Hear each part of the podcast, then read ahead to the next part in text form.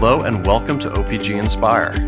I'm your host, Robert Roach, bringing you the latest in leading with abundance and finding the tools one needs to make a better world. Today, I had the pleasure of interviewing Ross Tartell, a senior associate at Organizational Performance Group and a friend of mine for a couple years. Ross is one of those rare dynamic personalities. He's full of energy and insight, always having something perceptive to say no matter the topic. Uh, Ross specializes in learning and development, executive coaching, and change management. Prior to joining OPG, he had his own consulting practice, was a North American learning leader for GE Capital Real Estate, and uh, he served uh, as the adjunct associate professor of psychology and education at Columbia University since 1996. He's published articles in many reputable periodicals like Training and Development Journal, Training Magazine, and he's on just about every board and committee that exists in Connecticut. Honestly, the odds are that you have a friend in common with this guy. He's a natural born networker. I always enjoy sitting with Ross and talking out some new concept, and this interview was no exception. Without further ado, my interview with Ross Tartell.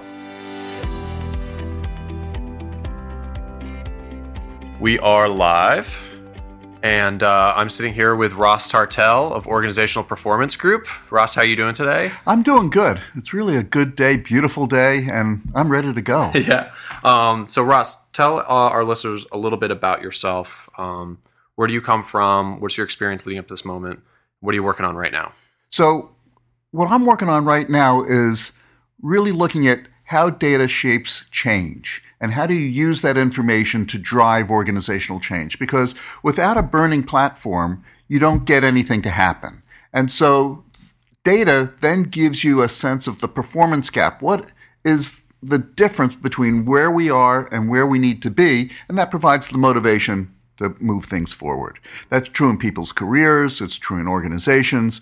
And so part of the thing that I've done over the last 20 years is I've taught a course called Data Based Interventions How to Use Data to Drive Change. And I've been teaching that at the graduate level at Columbia University for 20 years now. I'm teaching it this summer. Great. And so, um, tell me a little bit more about the performance gap, real quick. So, with performance, if everything feels good, there's no reason to change. There has to be some reason, some motivation, and usually that's provided either by something that's not so good going on. So you feel pain, you feel anxiety, you feel something that's not right, or it's aspirational. So it's on the positive side of the ledger. So you say, gee, you know, when I grow up, I want to do this. It'll be great fun. I want to buy a house. I want to create this new organization because we can change the world. Mm-hmm. Um, now, your specialty, I mean, you, you, have many specialties, but I would say one of them is definitely training and talent development. Um, so when you work with new teachers or with new leaders, um, what is usually the first thing that you see in their work or something that they're doing that they can improve upon? What's the common the common misconception or the common problem? The common problem is generally getting into the other person's point of view standing in their shoes and understanding what's going on, for want of a better word, behind their eyeballs.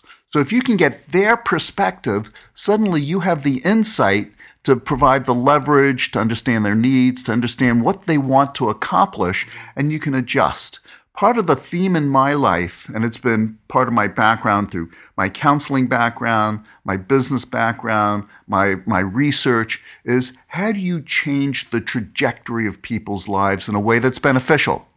It's easy to do bad things. It's hard to get them to move into great uh, territory, into great, doing great things.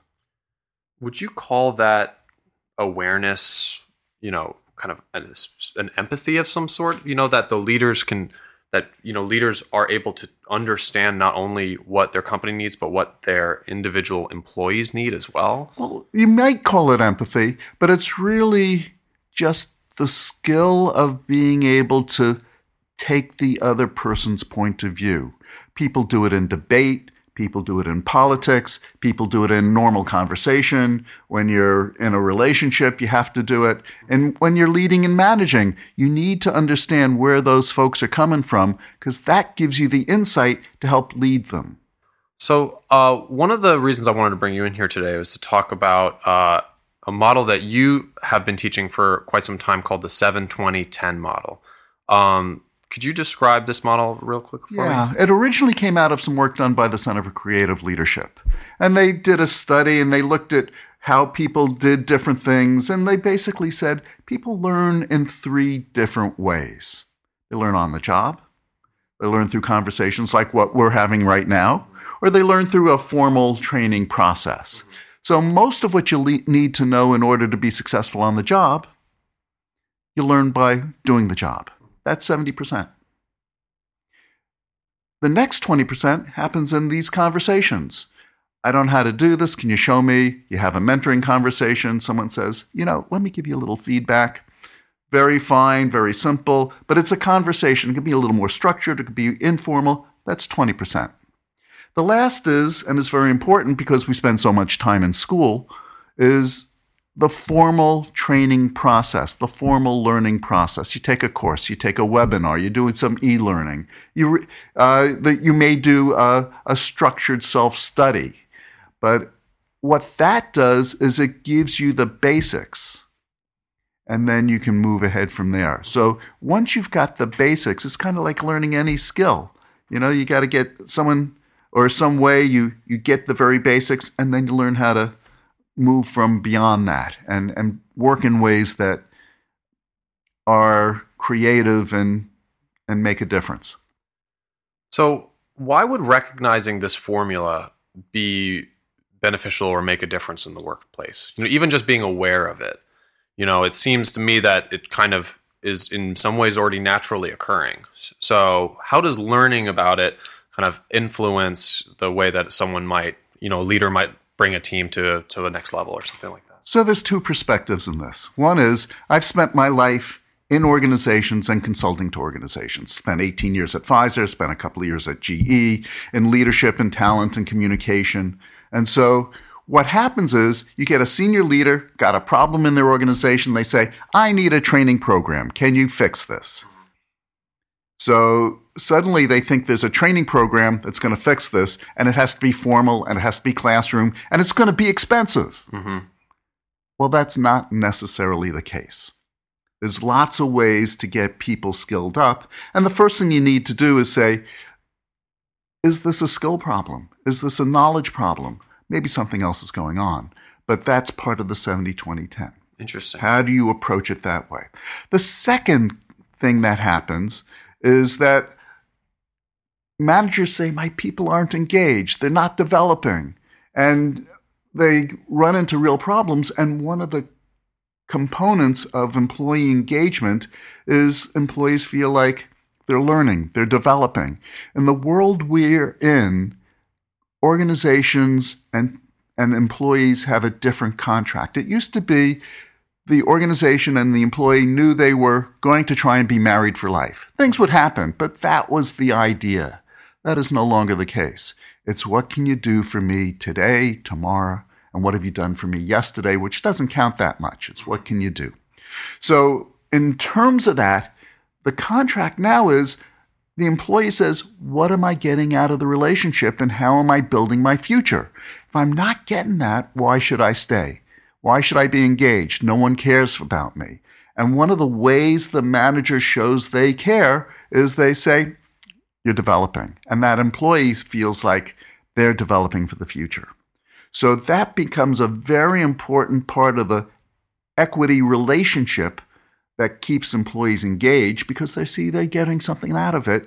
And from a manager's perspective, they know what they can do to engage employees. So it's a very important tool. Mm-hmm. And something that something that sprung to my mind immediately when I saw this model was that it seems that it would be a little skewed in more in the direction of formal training at the beginning of someone's work, and then maybe kind of go towards 7 20 10 or even be more in you know more and more kind of their learning would be from on the job because they're interacting less and less is it kind of idyllic to try to maintain this ratio throughout a person's, you know, as if we're assuming that they're developing throughout their entire job or, or position at a company? It's really task specific. So if you're learning to cook, what do you do at the very beginning when you're learning to cook? You need to learn how to boil water. You need to maybe how to crack an egg, follow a recipe. And that is something where someone is teaching you. They're very task specific. But after you do that, then you say, gee, you know, let me try a couple of recipes and pull them together. Or let me make something up. And suddenly you move through the process. Same thing if you're learning a sport, say tennis or golf. Same thing with management. Management is a skill. Leadership, to a large extent, is a skill. And so early on, to learn that specific skill, you may have to learn how to manage a project. You take a course. You may have to learn how to give a piece of feedback. So you learn that specific skill, skill model. And then you move from there. Now, I mean, the a big obvious discrepancy in this ratio is that we've got the 70% learning on the job, 10% is formally taught, um, which is a, a small amount, um, the 10%. And you know, something that I'm a big advocate is teaching people the tools to learn how to learn and, you know, how they can teach themselves. Um, you know, and I really appreciate when a manager or a leader is able to give someone the skills not just to teach them the literal information on how to do it, but teach them the skills how to find the information if they need it. Um, would you agree that in, or how would, how do you react to that kind of concept in relation to this sort of model? Well, it works very well with this sort of model because early on, you need to learn the pathways to approach it. Later, you'll practice it and, and start to do it more on your own. But sometimes you'll get that little performance gap. You'll say, gee, you know, I'm a little frustrated. What's going on here? And you need to be able to self diagnose. Or you have a conversation like we're having, which will then give you the insight. Someone will give you some, some ideas, a perspective, give you a little feedback, and suddenly the light bulb goes on. And then you can adjust. You can't do that unless you uh, know how to do it in the first place.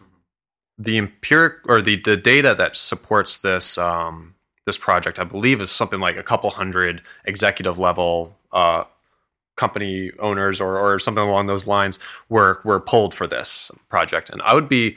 Do you think that if we were to pull a lot of lower level or mid level employees in companies that the data would be different in some way? So, actually, no. Uh, one of the exercises I do when I do a presentation on this and when I write about it, uh, and I've set, done this with hundreds of employees, hundreds of people, is I say, How did you think about what you do that makes you very successful on the job? I want to know the knowledge, the skill, and you can name it. Sometimes it's project management, sometimes it's political acumen, whatever it may be, based on your job, what makes you very successful? Then the next question is, well, how did you learn it? And you just brainstorm that. And they always fall into a, a pattern 70 on the job, 20 these types of discussions, 10 formal training. And sometimes it's 80, you know, it, it's a right. little different, but it's always those three categories. So that's how that works. There's one emerging category that uh, comes out of work by Deloitte by Bersin, and that is there are now performance support systems. So when you need to find something, what do you do? You Google it. And so that's a performance support system that helps you get knowledge and skills. It may give you some feedback. It may be something in, uh, that you build into a system. We have self driving cars. It beeps when you're getting too close to the guy in front of you. So that's not a learning, that's something that's built into the system that provides you with information that then guides your action. So that's a, another area that gives you a view of the organization as a living, breathing system that is a little different and adds on very nicely to 70 20 10. So I want to move a little bit more to um, towards another side of this discussion, which I think a lot of people could relate to, is you know when you're on the job or when you're you know part of an organization, a club, a sports team, um, and problems start to occur. The first thing that everybody does is they think, okay, well, so and so did this one thing wrong, and um, and therefore they're the reason that the problem occurred, and uh, you know they need training, they need to be addressed. Um, but uh, many times it's you know the system or the organization itself. There's a systemic problem that needs to be addressed. It's not just that one person. Um, I, however, would say that there are situations where there is a person, you know, one person who's having a lot of trouble or, or they do need to be addressed directly. How do you know when something is anecdotal rather than systemic, how a problem can be addressed through training or through development. So, Edward Deming had this famous quote called, In God we trust, everybody else bring data. And so, you've got to do a little bit of data collection and diagnosis to understand what's really going on. Because people normally say, oh, it's an interpersonal issue. Ross has done this and he's got a problem and he's the cause. And in fact, that may be the case. It may not be the case. And so one of the things that comes out of 70 2010 is maybe something's going on on the job. That's an issue. Maybe something's going on interpersonally. That's an issue. And there's all sorts of organizational models. So there's a, a, team model called the GRPI model goals, roles, processes, interpersonal. And what it says is if there's a goal problem, everybody thinks it's an interpersonal issue, but people aren't bought into the goals. If there's a question with roles and responsibilities, they don't meet, they overlap, people fight like hell. They call it an interpersonal issue. It's a roles and responsibilities issue. So, and it goes on like that. And there are lots of models. But the key is to get your frame of reference beyond just the individual. So you do a good diagnosis. So you get the data. So you understand the performance gap and then you can close it. Without good data, then what you have is managerial malpractice. You don't want to go to a doctor and just have them give you two aspirin regardless of what you have. Right. Interesting. I like that analogy. And uh, this really ties into what you were saying that you're working on right now, which is finding ways or teaching how data can ch- shape change at companies and um, with the uh, the leaders that you work with to affect that performance gap. Yes.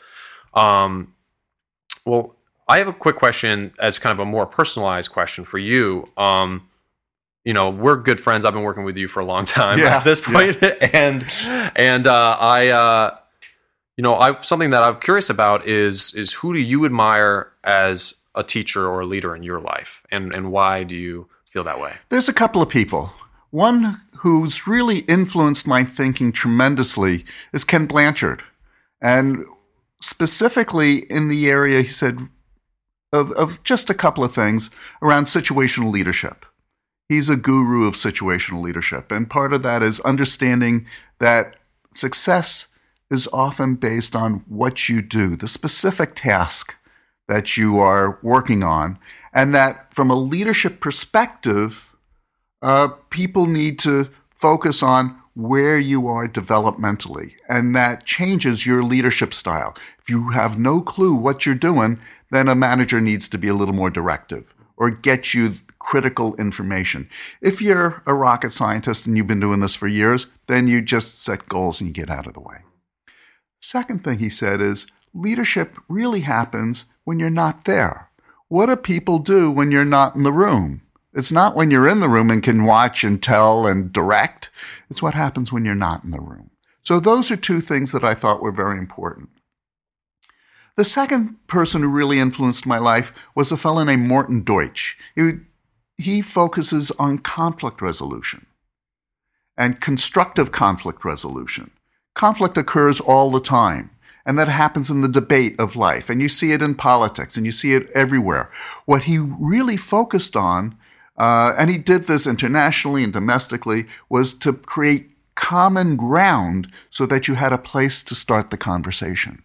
Once you start that common ground and get a common goal and a common focus, you can start to build the relationships and the understanding to change the world if you fight dirty all the time, bad conflict drives out good conflict. And so that really relates to the world in which we live and as the work and to the work of the manager. If you can stay optimistic, if you can build common ground, if you can talk a common vision, suddenly the world will move in a direction that leads to future success. If you don't, then what happens is you have people leaving you the organization will fall. And you'll have a toxic work environment, and you don't want that. I think we're starting to see a little bit of that in the news.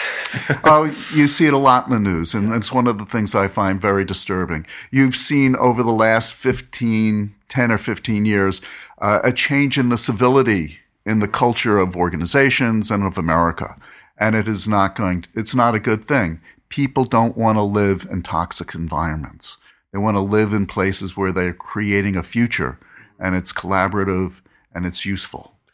You know, I think that we have in many ways forgotten the concept of constructive and collaborative conflict. You know, and that in you know in, conf- in conflict we can find common ground and we can find good solutions even better than if there were no conflict in the beginning. Um, I uh, have been seeing a lot of conflict that is, as you were saying, that's more toxic. That is less. It's less. It's not even oriented towards finding a constructive, uh, a constructive uh, end goal. Um, well, thank you for uh, for telling me about those teachers and leaders. Um, it seems that they have one. You know, one aspect is is there's a lot of trust involved with being those kind of leaders. You know, being someone who can share that kind of information with your employees, and also giving the employees the space to expand in their own work without you. And you know, as a good leader, it's as you're saying, it's what they do when you're outside of the room. Um, that is I think that ties in. We've been t- uh, talking a lot about abundance leadership in recent um, recent podcasts, and uh, that concept of sharing data and sharing ideas and giving the space to expand. So let's come back to the concept of abundance leadership because that's a very important idea. An abundant leader believes that there is there are resources and perspectives, and it's important to share. There's a history to that around theory X, theory Y. If you remember theory X, uh, people are people need to be managed and controlled and, and focused because they really don't know. Uh, theory Y, people grow, they grow, they learn, they want to do well, they self actualize. Abundance leadership comes out of some of that history because what you have in life is people who can really do things and given the opportunity can take an organization and themselves to places they haven't even thought about. And that is what we need to have to take this world in which we're in, or the organization that you're in, or the life that you're leading, and take it to a place that is useful and productive and will make a difference in society and for yourself. So many of our, I mean, we all are teachers and leaders in some way. Um, you know, given no context for what all of our listeners are doing with their lives, um, what is some you know advice that you could say right off the bat that how how we can improve in the ways that we teach other people new things, in the way that we lead other people through different and new projects or or ideas or or movements in our lives. So there are two perspectives on this. One is you need to have some idea of what that person when they're looking out into the world that they see that they consider important. Now, sometimes they're clueless. We all are at some point in our lives because we, you know, we have blinders. Everyone has a blinder. Everyone's got a, a view of the world. And so you can help them by providing a little bit of feedback that would help them understand what they're seeing and how to see it through a slightly different lens. So once you do that, you focus specifically on the task, and that was something that Ken Blanchard talked about a great deal. Focus on the task that they need to accomplish, that they want to do, that makes a difference in the organization or in their life. It depends on, you know, what is motivating them. And then focus on that. And depending on where they are, depends on how you teach them. Whether you're directive or whether you're just saying, you know, you can do it, or there's the goal. Mm-hmm. You, you on board? Yeah. So that changes one thing. The second is to think through very carefully the process of your teaching. So there's uh, very often when you're teaching something specific, it's a tell, show, do, give feedback. It's a simple four step circular process. So you tell them what you want to, what they need to know. You show them, so they get an idea. You make them do it, and then you give them the corrective feedback, and then put them through that cycle again. So it's a that's a real on the job. If you want to teach them a hands on skill, if you've ever taken a course uh, uh, or or you know how to play tennis, how to golf, how to cook, that's the way you do it. It's very efficient. Ross, thank you so much for your time today. It's been it's been great sitting down with you. Yeah, the change you can make in people's lives by the way you approach them and how you help them think through how they learn, what they need to learn, builds a level of competence and confidence and motivation that will enable them to be successful. And through their success, you become successful also. From a manager's perspective, if you can help them there, they will do almost anything for you because they are committed. People are committed to their managers much more than to their organizations. Thank you for today. I really enjoyed it. Ross, have a great day, man. Yeah. Looking forward to it. That was my interview with Ross Tartell, Senior Associate at OPG. To learn more about Ross and what he teaches, head over to organizationalperformancegroup.com. One of the things that OPG does really well is understanding how our clients best learn new information. Much of our success revolves around the concept of learning from our experiences with a person or company and evolving our practices to accommodate their needs as a student. It's not enough to have an encyclopedic knowledge of a topic. Uh, you must understand your audience, empathize with their perspective and their experience, and adapt. Just as Ross was talking about in our interview, much of this understanding is built on data information you gather when you make the effort to learn about the other person. Great leaders must be willing to get in the weeds to understand the perspective of those they lead, while allowing this space for individuality and personal ambition. Even through the most basic interaction, we can all make a difference by seeing ourselves in the other person's shoes. So try to gain perspective on why they feel that way rather than just throw an opposing opinion aside. Healthy conflicts are needed for a stronger world, and it's up to us to facilitate those conversations. Thank you for listening to OPG Inspire. This is Robert Roach, signing off.